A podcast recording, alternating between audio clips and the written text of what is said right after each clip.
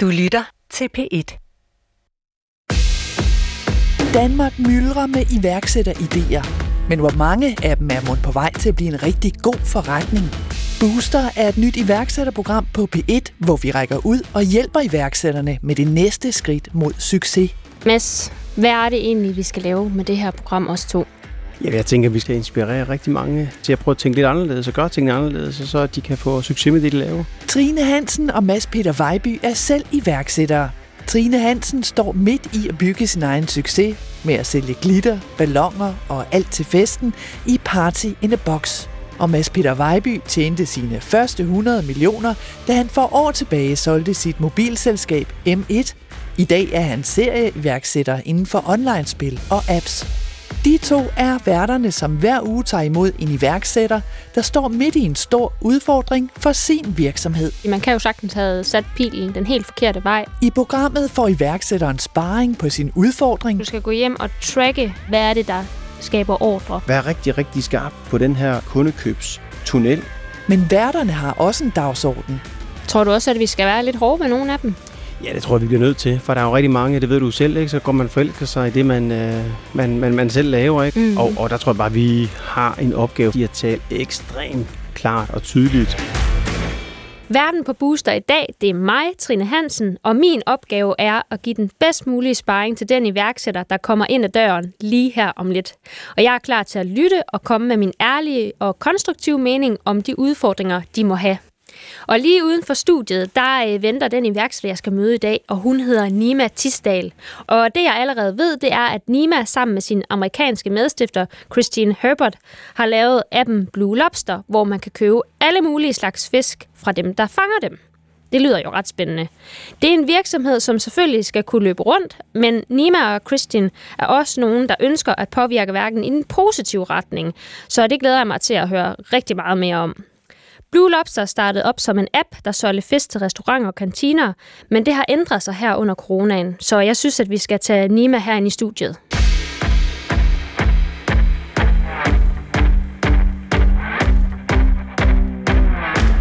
Hej Nima. Hej. Vi plejer jo altid at starte programmet ud med, at øh, jeg skal have den bedste pitch. Så jeg synes, at du skal fyre den af og give din øh, bedste pitch omkring Blue Lobster. Ja, men altså, Blue Lobster, det er en digital markedsplads, hvor skånsomme kystfiskere kan sælge deres fangst til lokale forbrugere.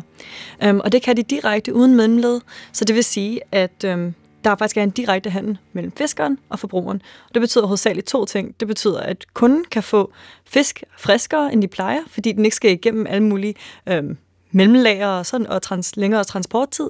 Og det betyder så til gengæld også, at fiskeren kan få en højere pris for deres fisk, fordi at de ligesom øhm, får den profit, der ellers bliver spist op af, af fordyrende mellemled. Vi har startet som en B2B-virksomhed, det vil sige, at vi solgte til andre virksomheder. Så vi solgte fisk primært til restauranter og kantiner i hovedstadsområdet, øhm, og det gjorde vi siden 2019, øhm, og det gik egentlig ret fint. Og øhm, vi besluttede os for at fokusere der, fordi vi kunne købe mere af fangsten per fisker, så vi havde sådan en købekraft, der gjorde, at det gav mening for fiskerne at samarbejde med os. Øhm, og så kom corona. så, ja. ja. Og så kom der rigtig mange nedlukninger. Øhm, blandt, blandt andet blev hele restaurationen faktisk lukket ned. Øhm, og når man så er leverandør til den industri, så er det jo, så er det jo svært. Øhm, vi holdt så ud igennem 2020 mm. øhm, og fokuserede stadigvæk på de kantiner, der stadig var åbne, fokuserede på catering. Det gik egentlig fint nok. Mm. Øhm, vi fik også vækstet igennem øhm, efteråret, selvom der var restriktioner. Mega sejt. Ja, det, det er vi glade for. øhm, men så kom nedlukningen her i december. Og så blev vi nødt til at se hinanden i øjnene og tænke, nu vidste vi ikke, hvor længe den her ville vare. Og det virkede til, at restauranterne holdt rigtig lukket. Altså, der ikke var noget særlig meget takeaway. Der var ikke muligheder for ligesom at, at sælge sig en lille smule. Um, og så lancerede vi derfor til privatkunder her i januar. Spændende. Altså, du er jo den ene af de her to medstiftere. Ja. Øhm, hvordan kommer man på ideen omkring Blue Lobster? Ja, det, det er vi blevet spurgt om mange gange. Ja. Øhm, for der var ingen af os, der kom fra fiske, fiskebranchen før. Men øhm, det er min medstifter Christine, hun er fra USA. Mm. Så hun kom, øhm, kom til Danmark for at læse sin øh, kandidatsgrad. Og, øhm, og lagde mærke til, at fisken der var her, var rimelig dyr. Øhm, altså uden for hendes studenterbudget i hvert fald. Ja. Øhm, og så også ret gammel i forhold til den fisk, som hun var vant til. Mm. Så hun kom til mig og sagde, Nima, du er jo dansker, du må kunne forklare, hvorfor at, der ikke er noget frisk, billigt fisk, som jeg kan, jeg kan spise. Og det anede jeg faktisk ikke, fordi at, øh, jeg tror, jeg var rimelig vant til status quo, som var de her fisk i køledisken, og det, det var aldrig noget, jeg havde tænkt over. Øhm, men det gav jo ret god mening, at hun undrede sig over, at vi havde kyst over det hele. Vi havde en masse små fiskere, der var ude at fiske. Mm. Og alligevel havde vi ikke rigtig adgang til den der friske råvarer, som, øhm, som blev landet, landet over. Så vi tog ned på nogle havne og begyndte at tale med fiskerne. Øh, tale med de lokale restauranter for at høre, hvor de fik deres fisk fra. Og det gik hurtigt op for os, at der var den her kæmpe logistikkæde, der lå bag ved øhm, handlen af, af fisk i dag. Ja. Og det tænkte vi, det, det, det må vi kunne gøre smartere end det. Mega sejt. Også fedt, at Christine hun bare øh, sætter sin undring i action øh, og tænker, jeg skal have noget frisk fisk til ja. favorable priser. Det, ja, er, det synes jeg er mega fedt. Ja. Hva, kan du fortælle lidt om øh, størrelsen på jeres forretning i dag? Altså, hvor er vi henne af? Det vi har, som sagt, vi har arbejdet med øh, knap 100 restauranter og kantiner i løbet af sidste år mm. øhm, i hovedstadsområdet. Det er så begrænset til København. Øhm, siden vi lancerede vores app til privatkunder, så har vi et par tusind kunder, øhm, som har meldt sig på appen. Øhm, det, som vi rigtig gerne vil, er jo faktisk at komme uden for København.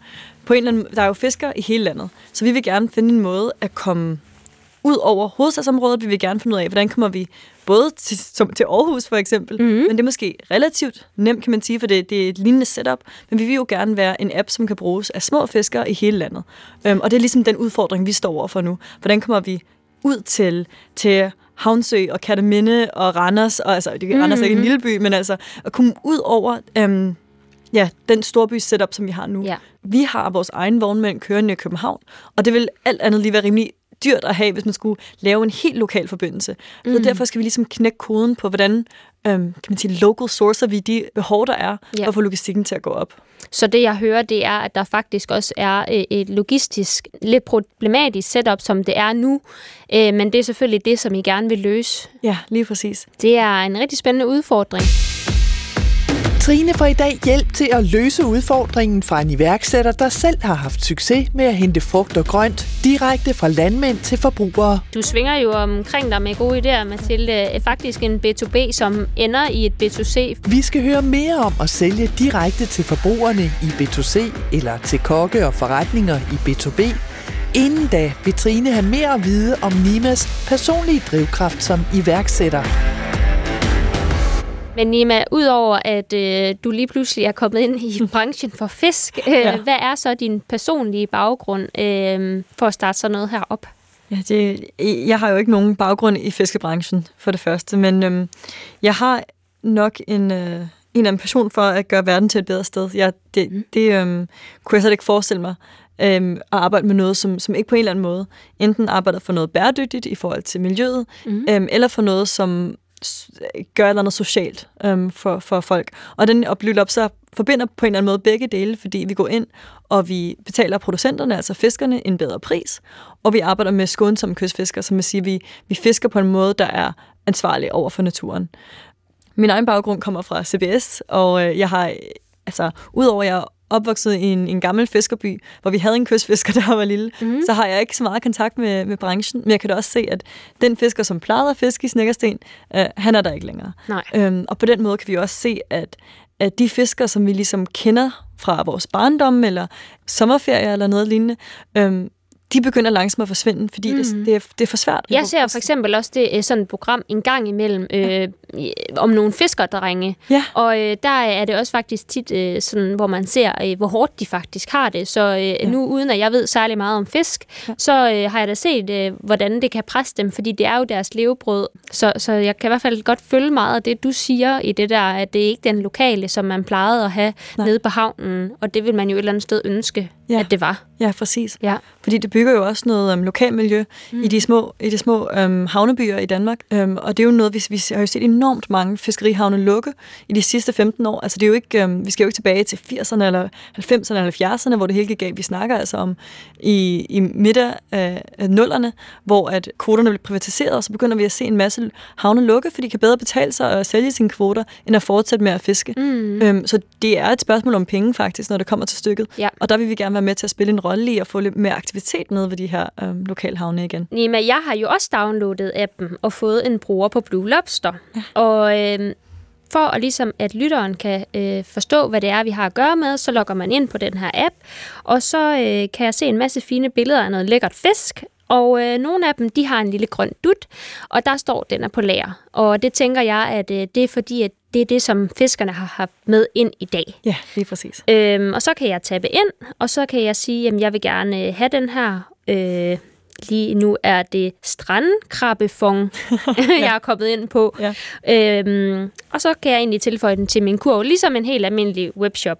Men jeg kan også se, at der også er nogle ting, der ikke er på lager. Ja. Øhm, kan du sådan lidt sige os lidt om, hvordan det hænger sammen? Helt sikkert. Så der er to dele af appen, kan man sige. Der er dem, der man kan lave anmodninger på appen, hvor du kan gå ind og sige, jeg skal have to tors til i morgen, eller fem tors til på fredag, mm. og så sidder fiskeren på den anden side og kan se de anmodninger komme ind. Og det vil sige, at han så kan faktisk tilrettelægge sin egen fangst efter det, som du gerne vil have. Mm. Og på den måde, så får vi en rigtig øhm, tæt kontakt mellem forbrugere og producenter. Øhm, og det er jo noget, som er rigtig godt for fødevarebranchen, fordi at det betyder, at vi fisker efter de ting, der er efterspørgsel efter, mm. og der er alt andet lige øhm, ender med at være mindre madspil og sådan nogle ting. Men så når fiskeren har opfyldt alle de ønsker, der var til en dag, så har han jo også noget tilbage, mm-hmm. og det mhm. kan han så lægge op som øhm, det, vi kalder lager, øhm, og vi holder det kun i tre dage, øhm, og derefter skal vi have udsolgt. Det er vores princip, fordi vi, øhm, vi skal kun arbejde med helt, helt frisk fisk. Okay.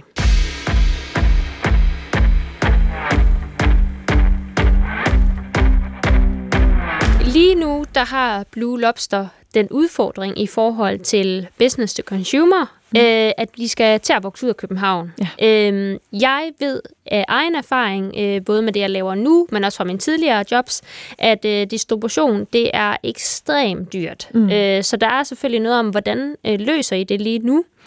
Øh, og også omkring, hvad er øh, jeres planer i forhold til at give kunden den her fisk i hånden? Altså, hvordan skal det fungere på længere sigt? Fordi når noget er småt, mm. så øh, tænker man ikke, at håndteringen det er noget særligt. Øh, men jeg ved også, at når noget det vokser og vokser hurtigt, ja. så kan det pludselig bare ryge ud af ens hænder, og man ved faktisk ikke til sidst, hvordan man skal håndtere det.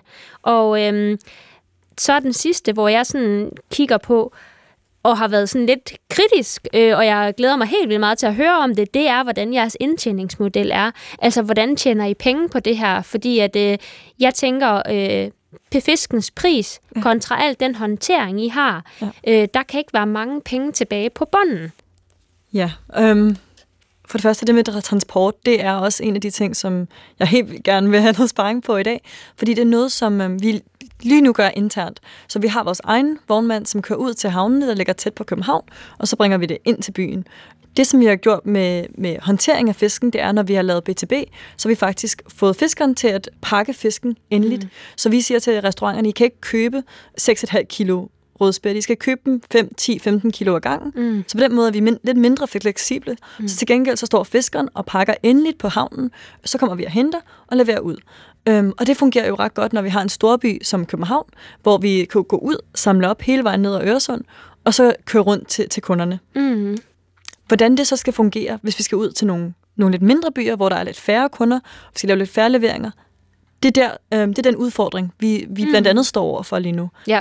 Øhm. Det er i hvert fald også en af dem, jeg har tænkt rigtig meget over, ja. fordi at, øh, i mit øh, hoved rent billedligt, ja. så tænker jeg, at Trine køber to røde spedifiléer til 25 kroner stykket, ja. og så går hun øh, ned på havnen. Det var en, en tanke, at mm. gå ned på havnen til fiskeren her, ja. og så skal han jo stå med sit øh, papir og, og pakke min fisk ind og så videre. Jeg tænker, øh, det, det er en meget det er en kæmpe håndtering for fiskeren at skulle stå med det der øh, selv, og kan man sige, I giver lidt mere til fiskeren, ja. øh, men han, han får også mere håndtering, så det er noget af det, jeg har tænkt rigtig meget over. Ja, præcis, og, og det, er en, det er en god pointe, og derfor skal fiskerne heller ikke håndtere øhm, privatsalg. Det, det her håndterer vi også lige nu. Øhm, og det er selvfølgelig en af de nye ting, som vi står over for her i 2021, som vi ikke har prøvet før. Så der på den måde er vi faktisk en ret ny virksomhed, mm. i at vi for første gang skal håndtere BTB, eller undskyld, BTC-varer, som, mm. som du rigtig nok siger er mindre.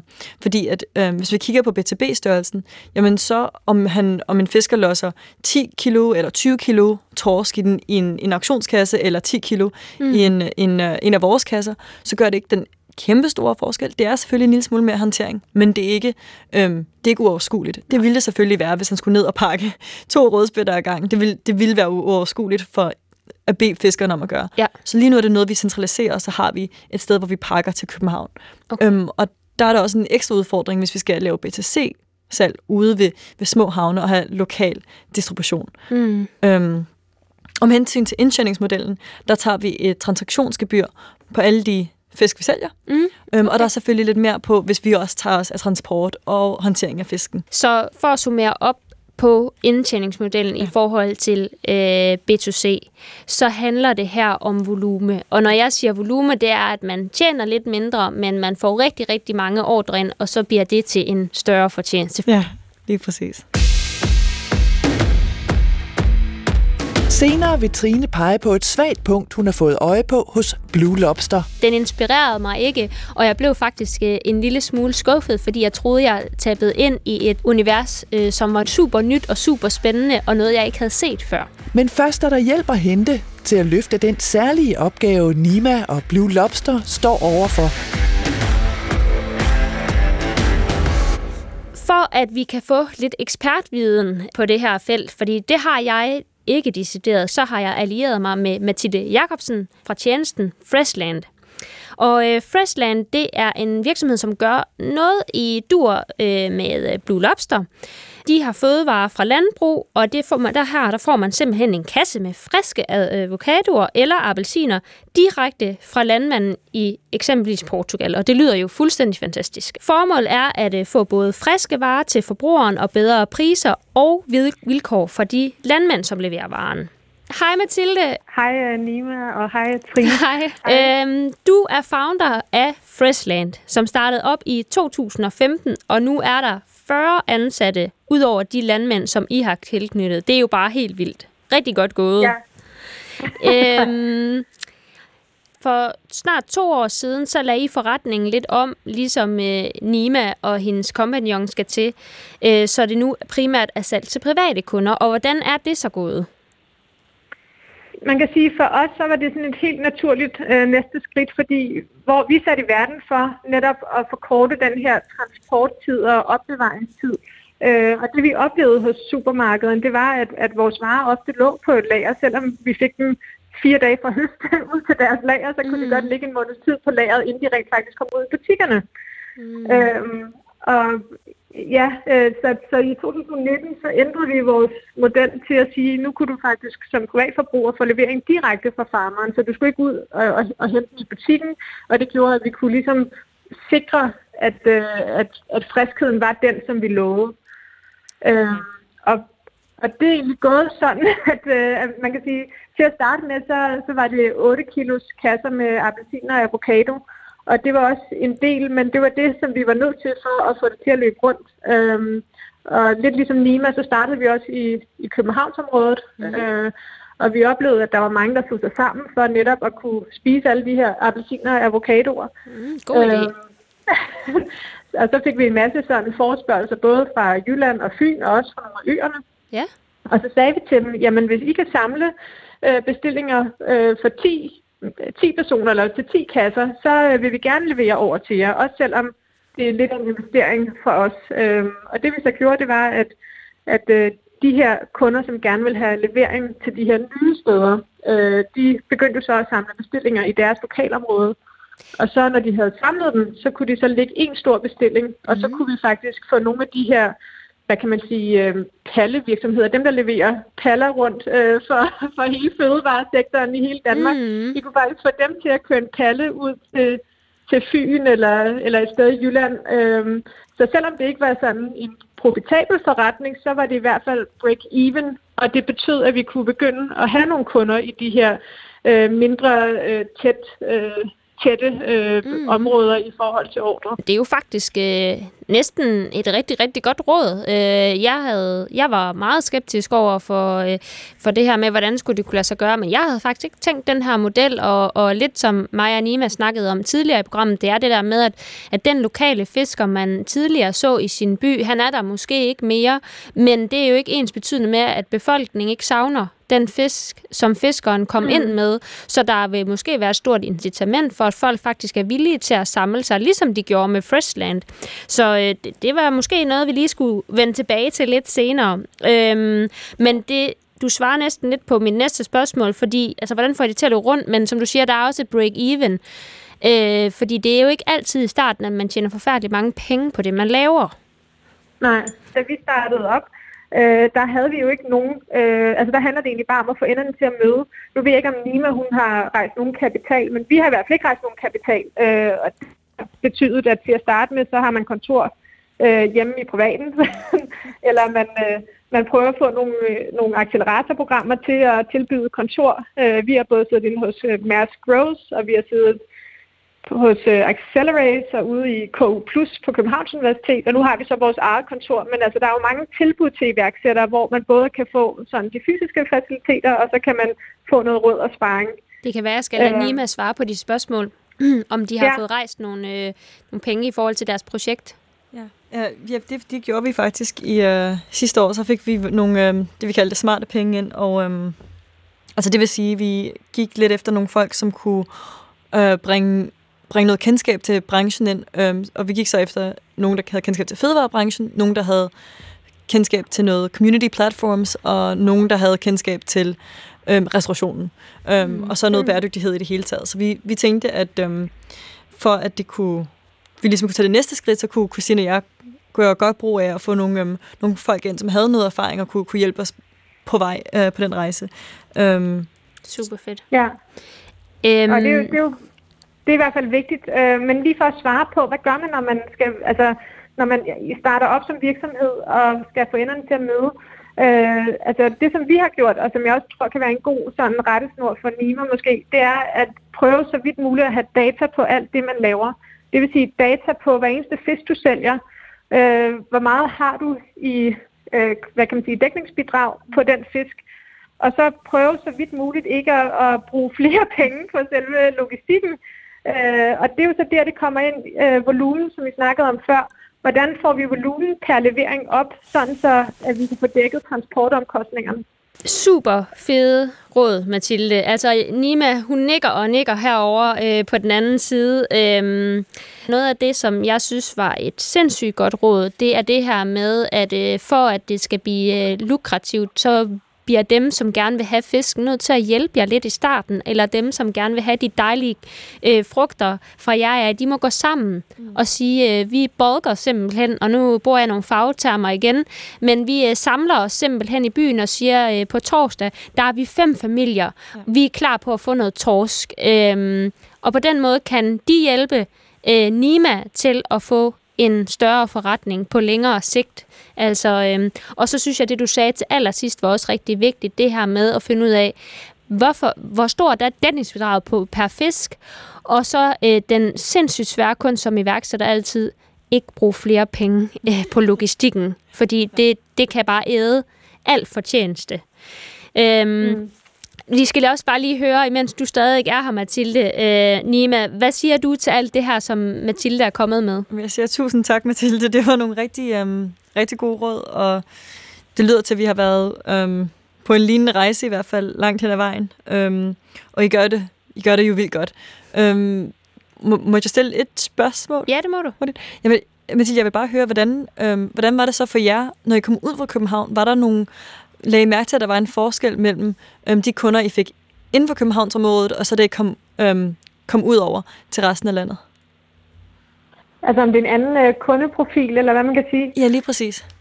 Ja, øh, altså det vi oplevede i hvert fald nogle steder i Danmark, øh, hvor, hvor at man måske kun har sådan en, lille lokal øh, dagligvarebutik, det er, at man ikke har så, meget, øh, så stort et udvalg at vælge fra. Og så kan man sige, så er der en større interesse for at bestille sammen, eller måske endda inddrage sin lokale brus til at lave en BTB-bestilling, mm. øh, mhm. sådan så hele lokalsamfundet kunne øh, få glæde af de her friske varer.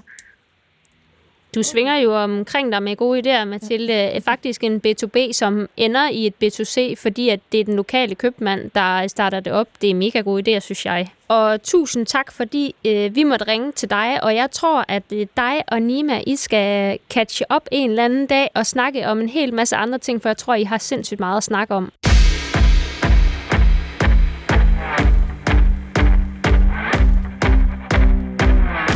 Så var der en sidste ting, som øh, stak lidt i mine øjne, da jeg øh, tilmeldte mig appen. Ja. Og øh, der fik jeg sådan en velkomstmail. Ja. Og den var, må jeg sige, øh, meget, meget lidt inspirerende. Nå, okay. øh, det var jo, øh, der var, der var øh, kan man sige, øh, hej og velkommen, og et dejligt ord var ja. der. Men der var hverken et øh, inspirerende billede af en fisk, eller et eller andet, hvor dig og Christine I står med fisken nede på havnen og siger, hey, det er os, der er Founders. Vores mission er at gøre det her. Ja. Øh, det er den her glade fisk, og du får din fisk af. Altså, jeg tænkte, okay, nu skal jeg rigtig ind og være øh, sej, og nu downloader jeg den her app, og jeg er med på at gøre godt for fiskerne. Ja. Og så fik jeg den her lidt flade fornemmelse, da jeg modtog den her nyhedsmail. Og ja. det var en af de ting, jeg tænker, havde det været B2B, ja. lige meget. Ja. De ved godt, hvad en fisk er, men mig som, som forbruger, øh, jeg vil gerne inspireres. Ja. Øh, og det blev jeg faktisk ikke af den her. Så jeg tænker også, at, at når I skal øh, kigge jeres B2C-univers, så skal I kigge 360 grader. Og jeg ved godt, at det er nyt, men det var bare sådan en af de ting, der, der virkelig øh, ja. stak mig i øjnene. Ja, og ved du, det kan, det kan jeg faktisk godt følge dig i, og det øhm, noget, vi lige har op at vende også, fordi den er også meget teksttung, altså der står ja. ret meget i den, øhm, så jeg kan faktisk godt følge dig i det, og du har helt ret. Det er fordi, vi er, har et team, der er vant til at, at sælge til B2B, vi er vant mm-hmm. til at mhm. sælge til øhm, kokke eller fagpersoner, som skal have en masse information. Og mm. det er også en helt ny omlægning. Altså, hvad kan sige, coronakrisen har ramt os alle på en eller anden måde, og for ja. os har det betydet, at vi ligesom skulle omlægge vores logistik, og nu også vores markedsføring i virkeligheden, ja. den måde, vi kommunikerer på. Så det er ja. faktisk rigtig godt set.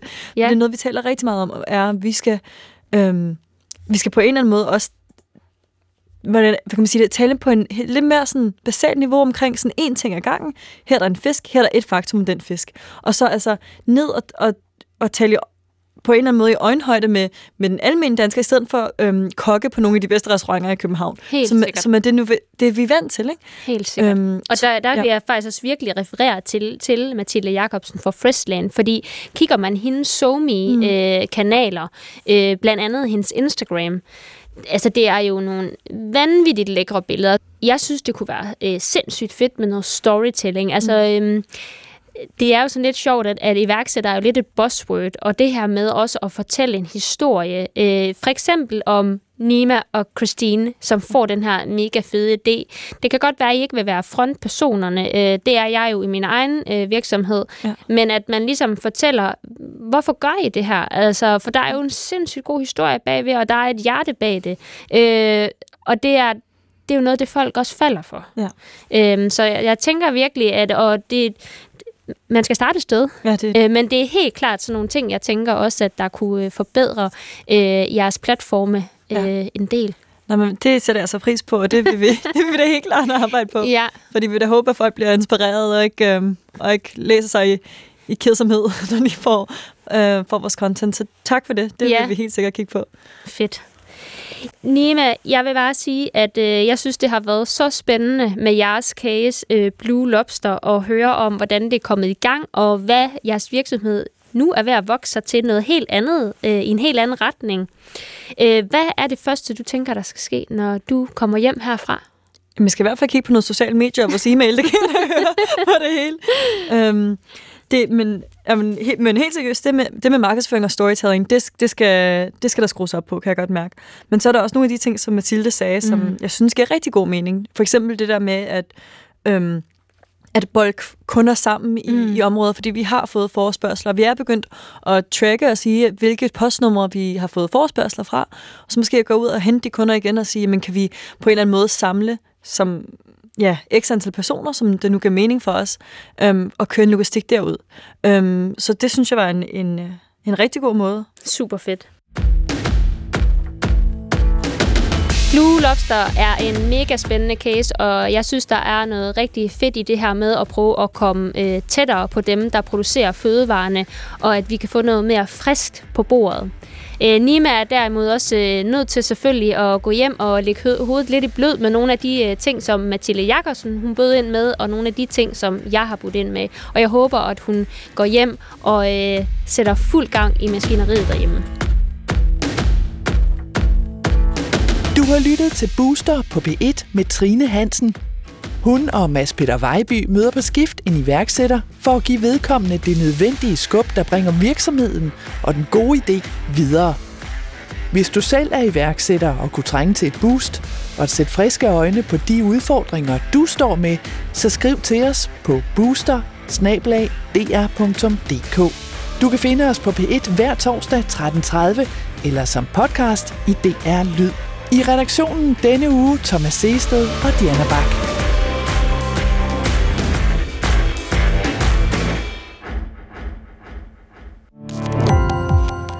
Gå på opdagelse i alle DR's podcast og radioprogrammer. I appen DR Lyd.